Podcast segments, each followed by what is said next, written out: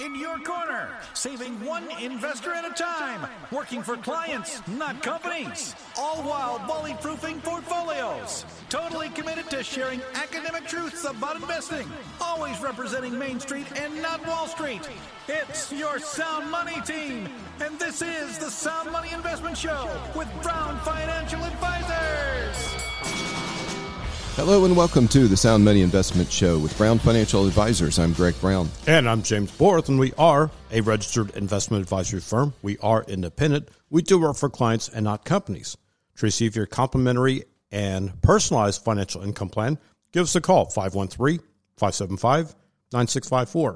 If you're seeking advice on old 401k, 403b, some type of employer sponsored plan, perhaps even NUA analysis before you decide doing uh, that fateful IRA rollover, give us a call 513 575 9654.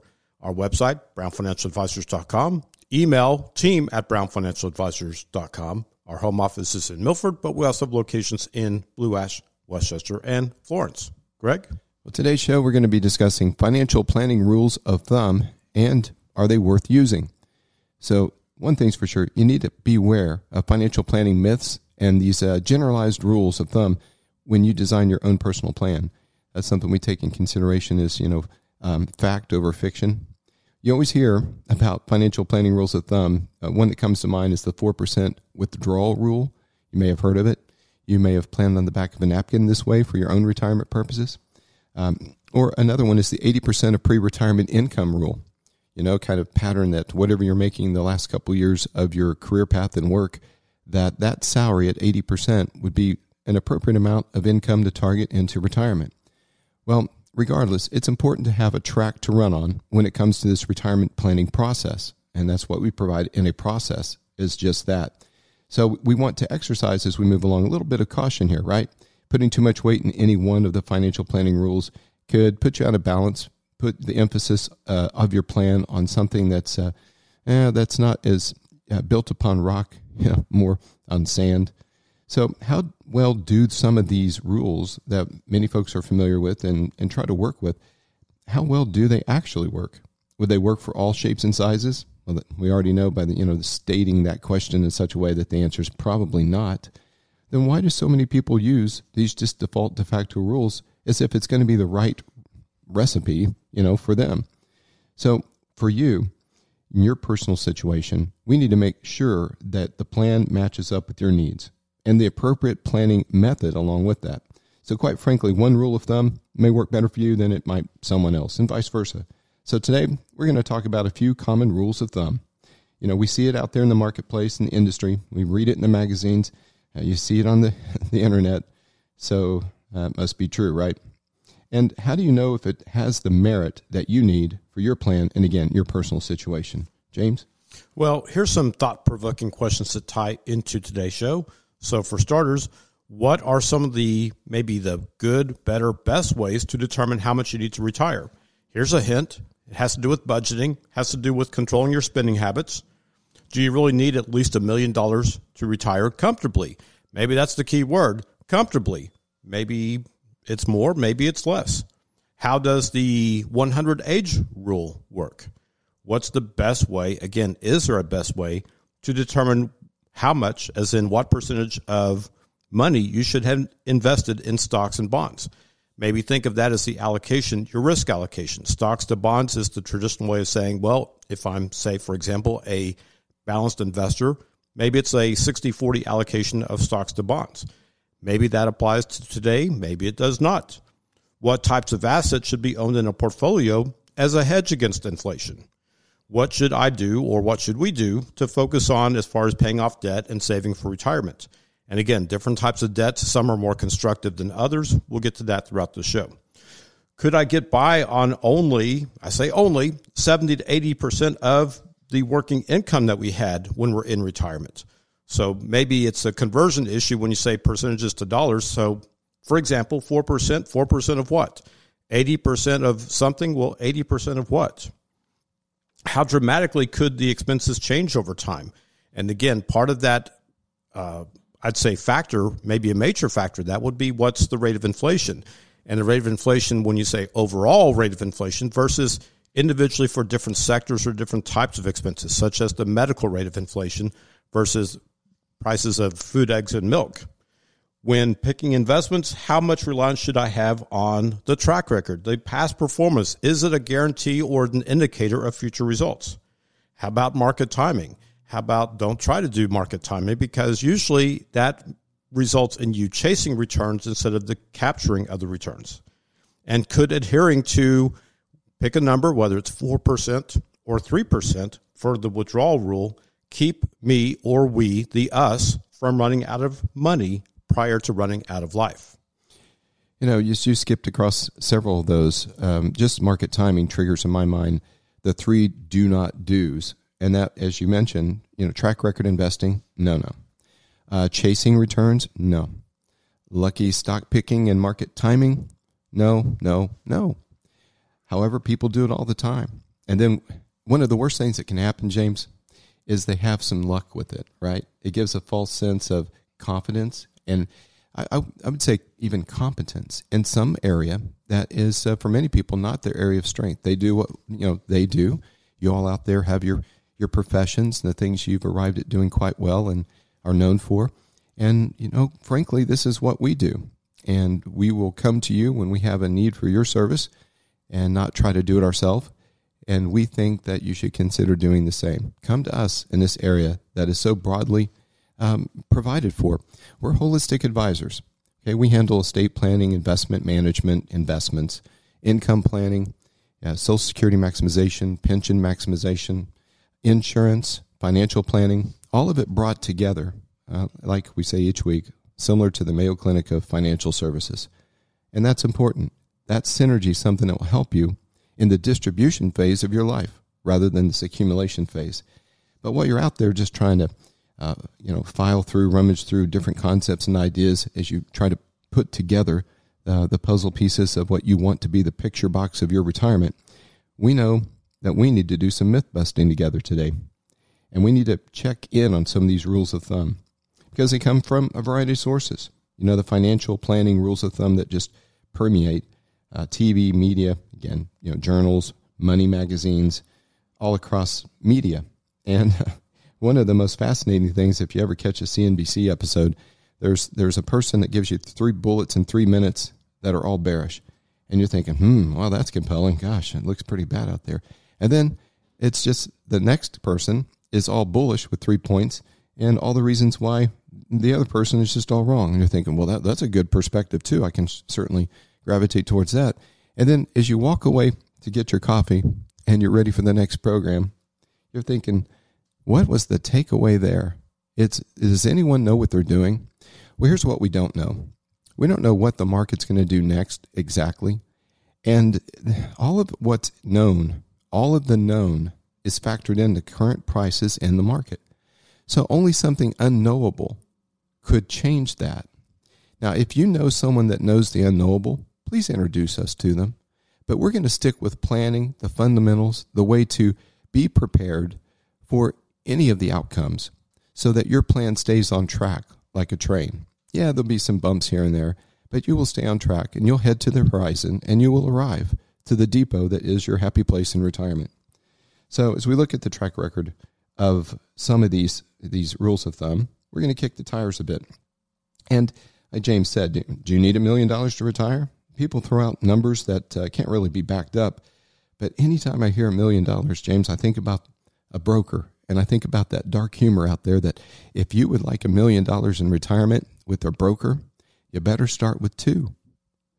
Yeah, it, it drops dead flat, right? Because this is your money. This is your future. This is important, serious stuff.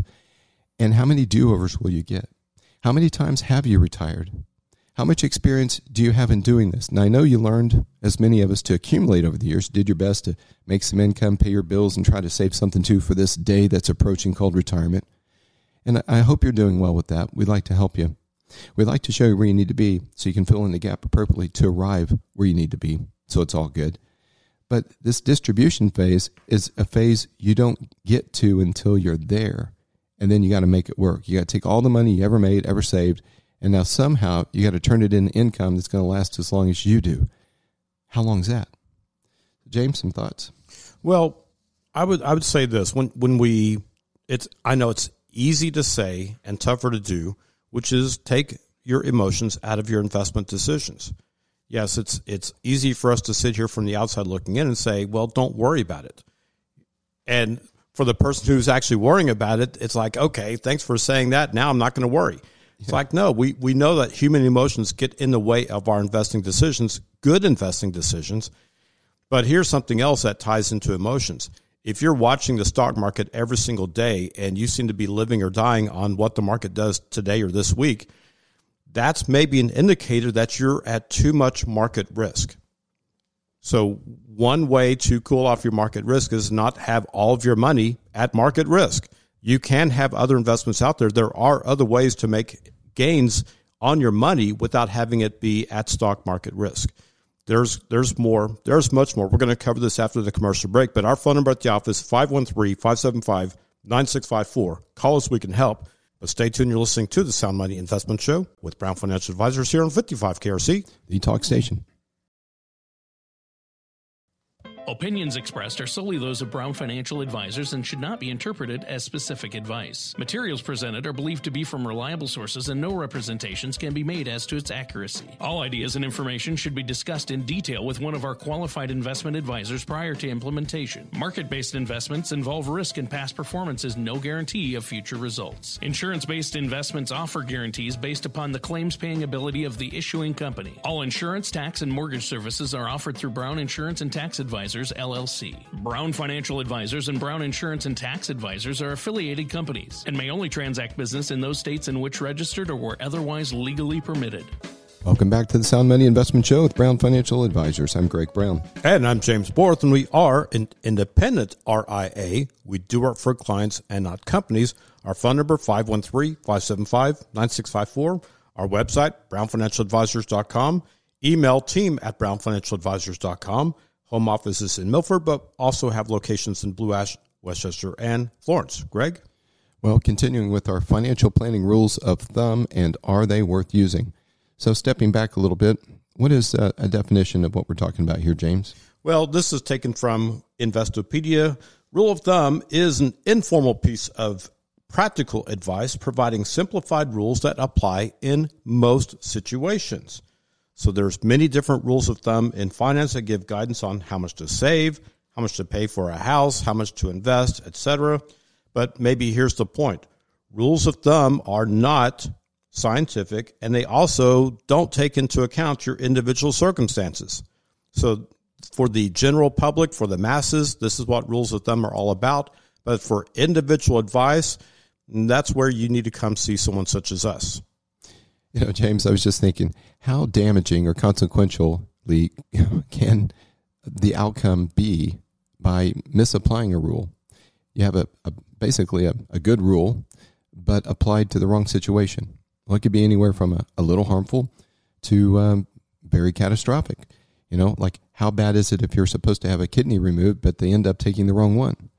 Uh, all the way to they take a leg and not a kidney and still need to take the kidney. I mean, that's a harsh example, but you get the idea. Application for the right purpose makes the most sense. Now, we're going to lighten it up a little bit and share some examples of things you could hardly hurt yourself by. They're kind of good for everyone. I was going to say the kidney example, usually that's why in the hospital they draw a big X on which side they're going to take it from. But, you know, sometimes accidents occur.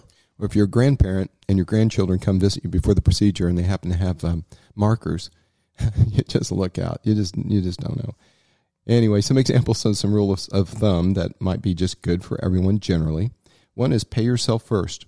Save at least at least 5%, preferably 10 to 15% of your take-home pay leading up to retirement so you can build that nest egg.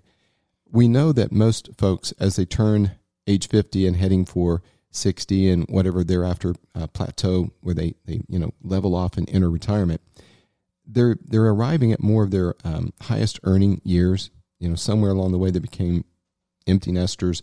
Uh, money goes further. Yeah, they travel a little bit, but they get serious about this retirement. Just like you probably realize when you're crossing in your 30s and approaching your 40s, that the sense of mortality becomes increasingly real to you. As you get close to retirement, this thing becomes more real to you also.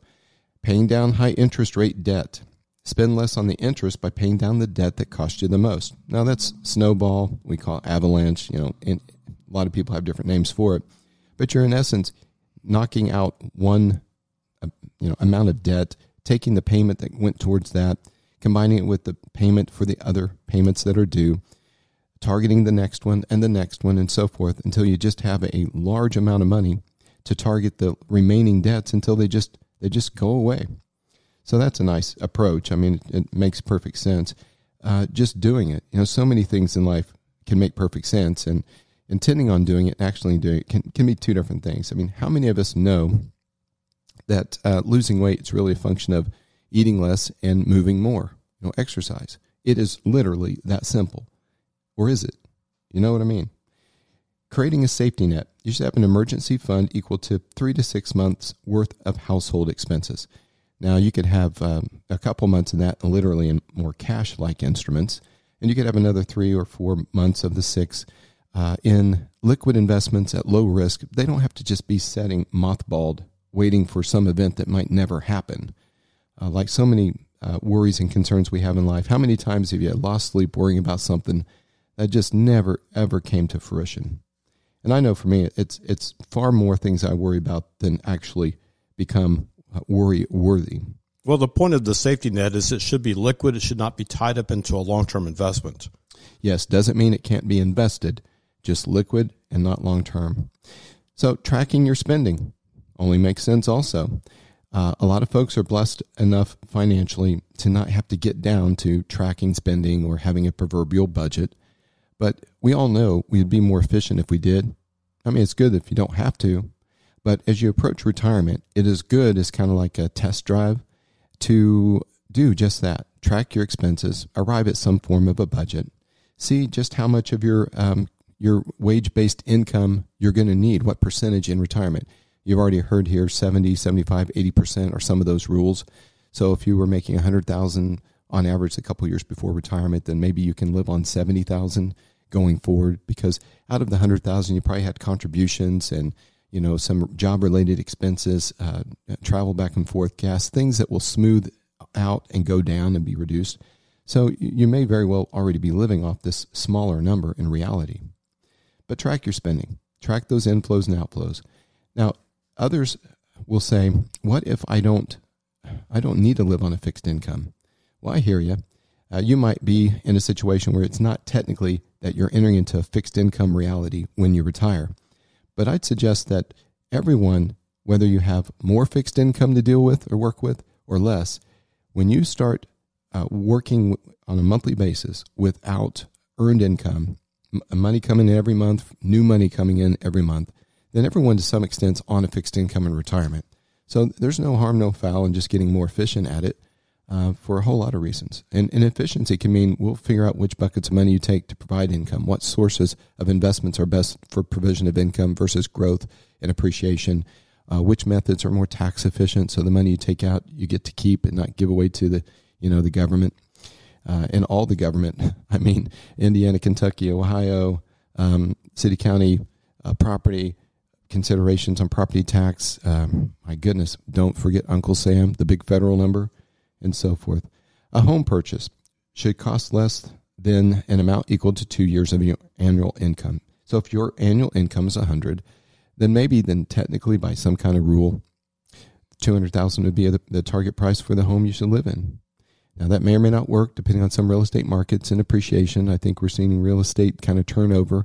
There's going to be increase in inventory, less competition out there fighting and buying over those limited properties where they're selling at an inflated rate. So it looks like there's a good season coming, at least for the for the buyer. A little tougher for the seller, right? Life insurance. Have at least five times your gross salary in life insurance death benefit, uh, if it's suitable. Do you need life insurance? First of all, then how much and for what reason? But just generally speaking, if you arrive at about five times, so back to the hundred thousand a year, that would mean five hundred thousand dollars. Because when it pays, it's going to pay tax free so that gives it even more horsepower to be applied to whatever circumstance or situation is needing more cash at the time of you uh, stepping off the planet. The stock market, the long term average return is, is, I was just looking at it the other day, even with the current downturn in the market uh, year to date, I think the S&P through uh, yesterday midday was like 9.93% over 20 years. So this 10% number isn't too far off, but the problem with just being in a market, say index like the S&P and you know be a Ben Stein kind of person when it comes to investing is yeah, you might get that return over time if you can stay in the saddle. But you might get bucked off the horse because of volatility because it's too hot for you to be in certain investments. Even if they average that, you've got to be in it 20 years to get it. And what happens is that same index that sounds so sweet at approaching 10% over long periods of time is the same index that can plummet 50 plus percent in some of the worst times. And that can be a problem. Without planning and proper, uh, appropriate diversification and, and, and deploying the right investments for the right purpose at the right risk, that's really the solution there. But life insurance can become something very helpful. When we look at the stock market average, now apply it to, let's say, based on a balanced portfolio of 60% stocks, uh, 40% bonds, historically it's been pretty good up until the, the interest rates went up, the bond values went down, and they became very toxic as an investment and volatile, similar to their brother or sister, the stock market. Stocks are more volatile than bonds, but both became and have become very volatile year to date. But historically speaking, a retirement portfolio oftentimes fares pretty well in good and bad times on a working average, so long as you don't get greedy. And we see this all the time. You go through a couple years of a bullish move, and people just become dissatisfied with their 60 40 portfolio because they want more. So they get in a little deeper in the pool until they're just flat out in the deep end of the pool. And then what do we know happens? Markets pivot, change, and go the other direction. And where are you? Someplace you don't belong, someplace you can't stay. You react emotionally and you make bad decisions at the worst time. What do I mean by that? Well, we see people sell at bottoms. It gets too hot in the kitchen, they run out of the kitchen, and they miss time where they should be in different market cycles. Uh, we'll come back to some of these. We have a couple of these rules of thumb that just wouldn't hurt you and could help you. Before we look at some of those that can be misapplied. All so right. stay with us. Our phone number 513-575-9654. Again, 513-575-9654. Call us, we can help. But stay tuned. You're listening to the Sound Money Investment Show with Brown Financial Advisors here on 55 KRC. The Talk Station.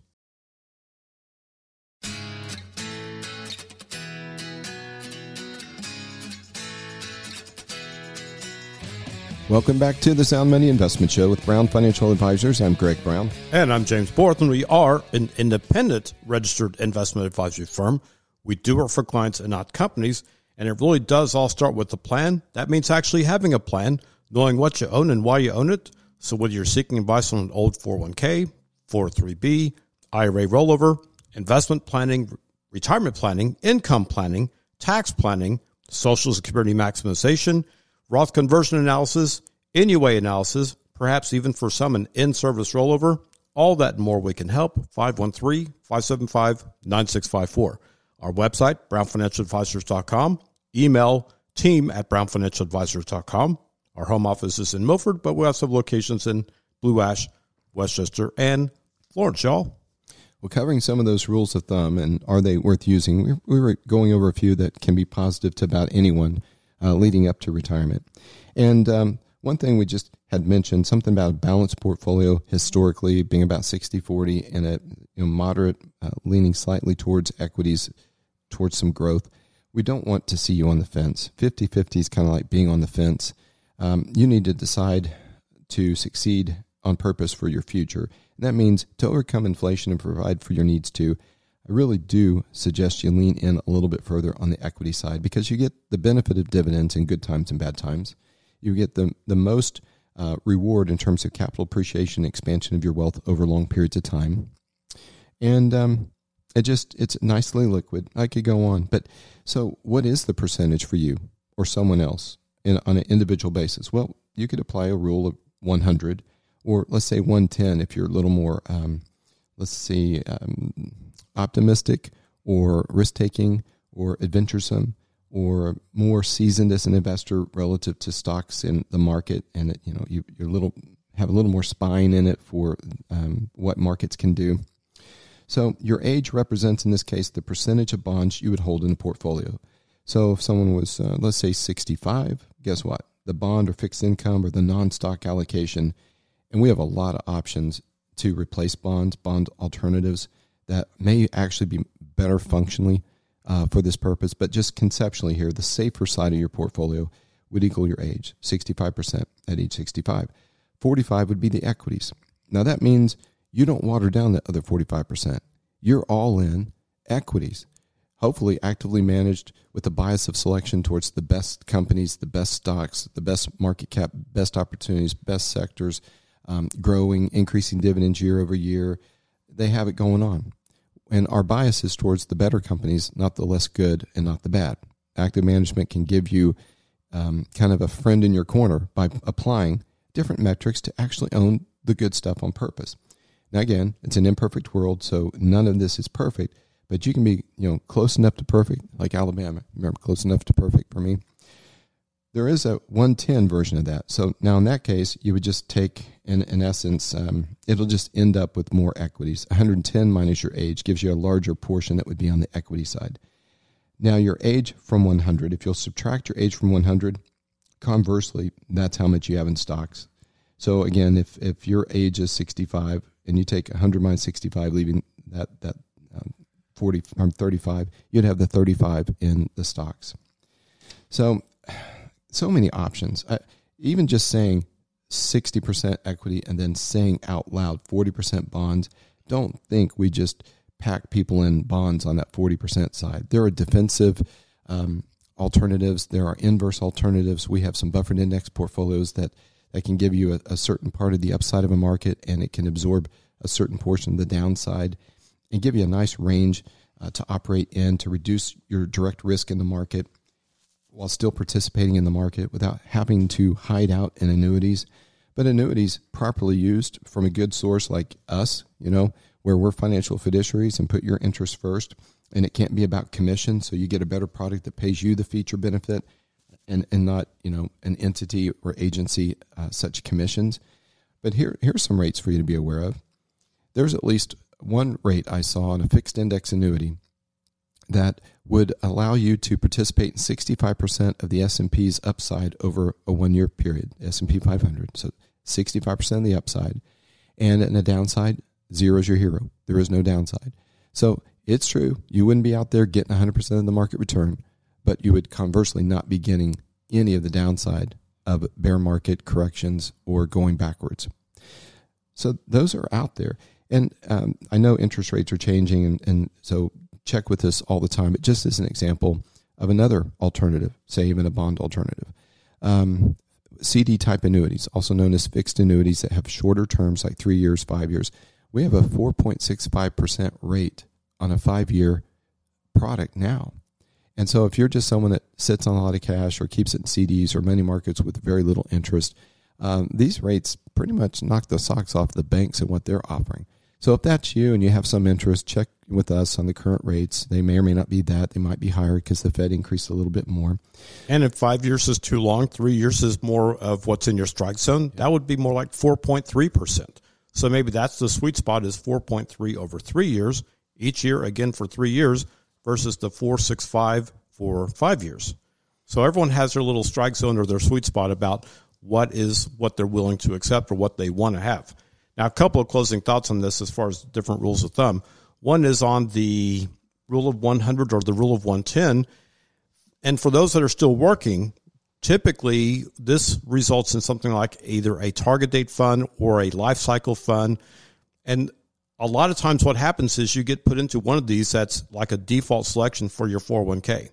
So that's, you know, in the absence of choosing anything else, that's actually a good alternative because as your life cycles towards retirement, you get progressively more and more conservative is what the target date, target date funds are all about. And then also back to the paying yourself first. This is specifically for those who are in like the gig economy or they're independent contractors or self-employed. Take advantage of the different rules that the IRS, the government has out there, which is starting your own retirement plan, either a solo 401k or a SEP IRA.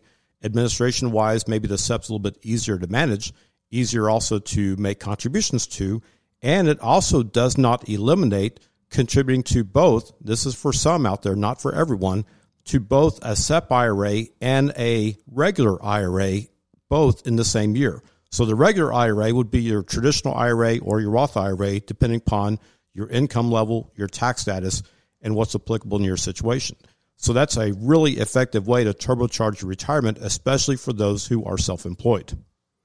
So all good points, all more on the favorable side, things that can you can do to kind of help yourself out. Now, the other side of the coin would be some of the things that uh, you need to examine more carefully, like saving 10% of your income rule. If you don't know how much to save, sure, it's better to save 10% of your income than nothing at all. It's a great starting place.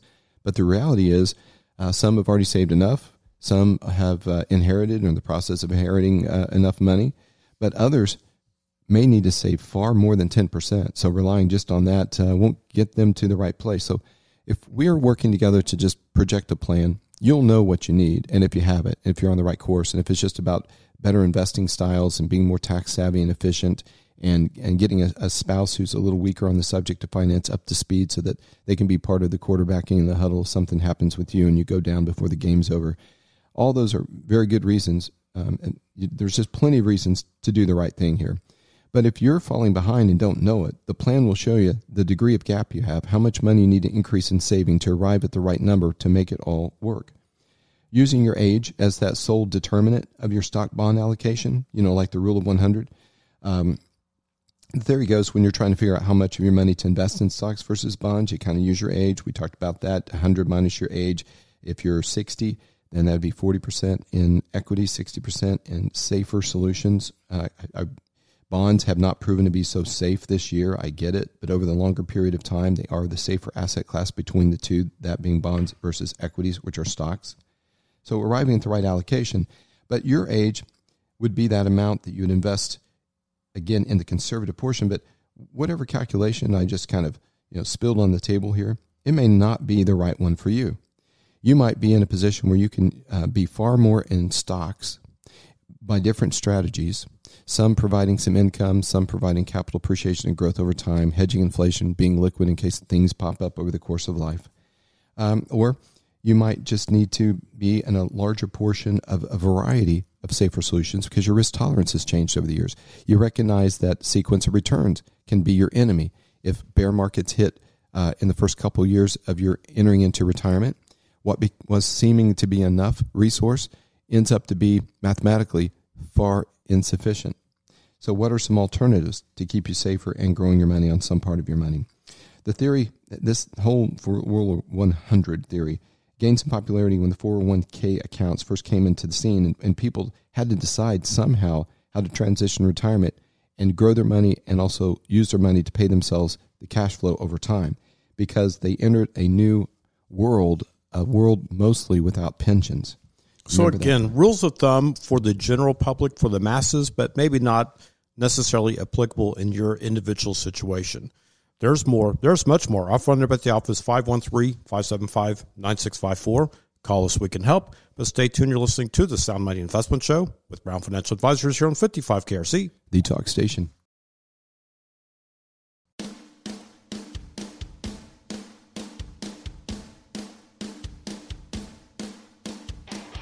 Welcome back to the Sound Money Investment Show with Brown Financial Advisors. I'm Greg Brown. And I'm James Borth, and we are a registered investment advisory firm. We are independent. We do work for clients, not companies. That's Main Street and not Wall Street. Our phone number, 513-575-9654. Website, brownfinancialadvisors.com. Email, team at brownfinancialadvisors.com. Our home office is in Milford, but we have locations in Blue Ash, West Chester, and Florence. Greg? Well, James, we've talked about income replacement retirement. What's the target income someone needs to have so they'll have enough cash flow when they enter retirement? Well, as a rule, 70 to 80% of your working income in retirement to live comfortably. And again, keyword there perhaps is comfortably. Now, on the converse, you might also look at that and say, are you really willing to accept a 20 to 30% reduction in your standard of living? That's one way of looking at it. Maybe your expenses are still as high, maybe they're even higher. Statistically, there's that word, statistics. There's a prevalence of people who actually have greater expenses in the first several years of retirement than they had during their working years. It typically is like a wave that goes up, and then after they've had their fun, then it starts going back down again. So, about two to five years after retirement is when we see people start maybe cutting back on their spending. How'd you like that sound effect? If you've got the wrong income figure entering retirement, it's a 911 situation. Here's another way of looking at that. Maybe every day's a Saturday, or what seems like every day's a Saturday, right? So, what do people spend usually their weekends doing? Which is enjoying the weekends, spending money perhaps on the weekends. So, what are you going to do with your time in retirement? Are you going to travel? Do you have different expensive hobbies that you're going to be partaking in? Is it golf? Is it boating? Is it pickleball? It doesn't really have to be necessarily anything that's overly expensive, but nevertheless, it will be somewhat expensive. And maybe the bottom line point about all of this is that discretionary spending is still spending. So if you have a discretionary life, it's going to cost some money. Where does that come from as far as part of your budget, or is it part of your budget? And yes, because of this, many people really do and, and should front load their income plan in those first two to five years after retirement. You know, live it up while you're still young is what we hear people say, or relatively young is what they say. So other considerations. This is when you say, well, this is this is maybe the not so fun things that we need to spend money on in retirement. That includes things like health insurance. So as you transition from your workplace health insurance to then say for example Medicare insurance, well, who pays for that? How much is that? And who's that IRMAA person that might be taking two to three times of what seems like normal Medicare premiums just because your income level exceeds a certain threshold? It could also be long term care needs, inflation, emergency types of expenses. It goes on and on. It's all part of or should be part of your income plan. Greg? Yeah, I'm thinking Irma, excuse me, was a was a hurricane name once upon a time, and and how fitting is that? It blows right in and adds layers of additional expense, making your living more expensive just because you have, you have a certain income threshold. You've it's been an income related Medicare adjustment to what you pay for your premiums, both for your Part B and also for your Part D premiums. There's just something wild about a system that penalizes you for being successful. I can't quite figure that out. Don't think I ever will. But um, It's just another form of a tax. Sure enough. Well, thank you for sharing several of those elements because every one of those can represent another variable in the, the layer cake of what is your real expense structure. Therefore, what are your uh, necessary income needs? And when you come in, please know, first of all, just contact us, call us, email us, team at brownfinancialadvisors.com. When you come in, the first appointment's all about you. We will take all of your information, fact and feeling finding, find the facts about your situation, how you're invested, uh, what your risk tolerance is, how you feel about risk. We'll assign your buckets of money to job descriptions. We'll show you the analysis of the internal spreads, fees, margins, loads, and real costs, your total cost of investing, at what risk you're currently at versus what you should be at.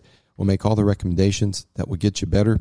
You know, that can stay, that needs adjusted, that's got to go, it needs replaced. Here's what to do.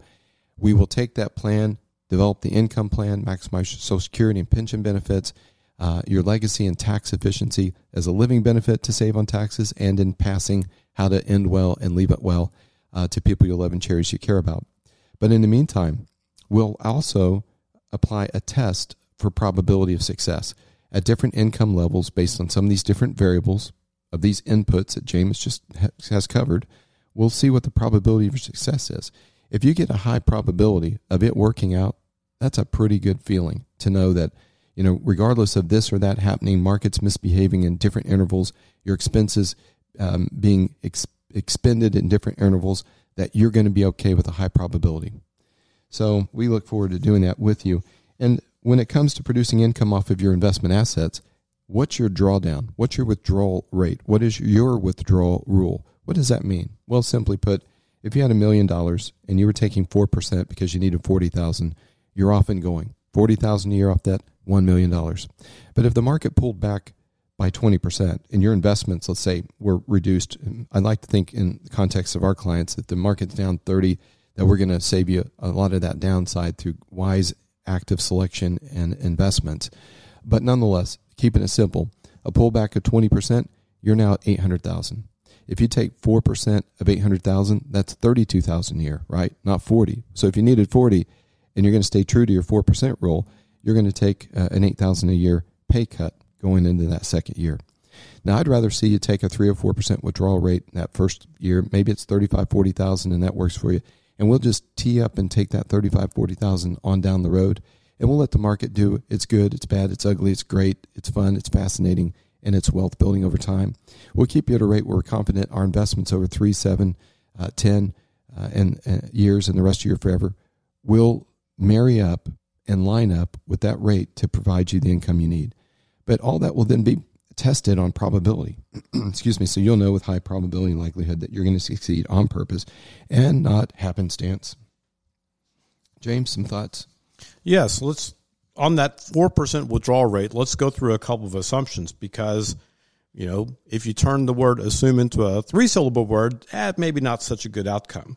So, first of all, the assumption is built on the blend that you have of overall equities to fixed or stocks to bonds.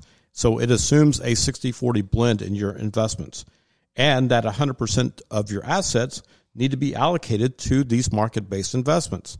So, those are a couple of serious assumptions here that may not actually fit in your individual situation. It's kind of like this Are you really willing to have all of your eggs in one basket, that proverbial stock market basket, if you will? So, do you have the appropriate risk tolerance, or you know, are you wired to really handle this type of market risk? That's that's what we find more than anything else is that when the markets are doing well, didn't you know I want to be aggressive? And the markets are not doing so well. It's like, hey, didn't you know I'm conservative when the markets are not doing well? that's that's how the human emotion aspect of investing works is we think we should already be in front of this by moving to something conservative before the market started declining yeah and there are ways to break up your money between different types of investments and asset classes so if you were using um, say and this is based on some old rates. This is an example though. Let's say that um, it used to be $750000 at 4% would give you 30000 and and that would be true if the rule of four was still valid. We have more recent studies that say you really shouldn't bank on a four percent withdrawal rate. It's um, Wall Street, uh, Morningstar, objectively researched, studied, and said, you know what, the old four percent is now two point eight percent, which would mean you need more like uh, not seven hundred fifty thousand to get thirty thousand. At two point eight percent, you need more like just over a million dollars.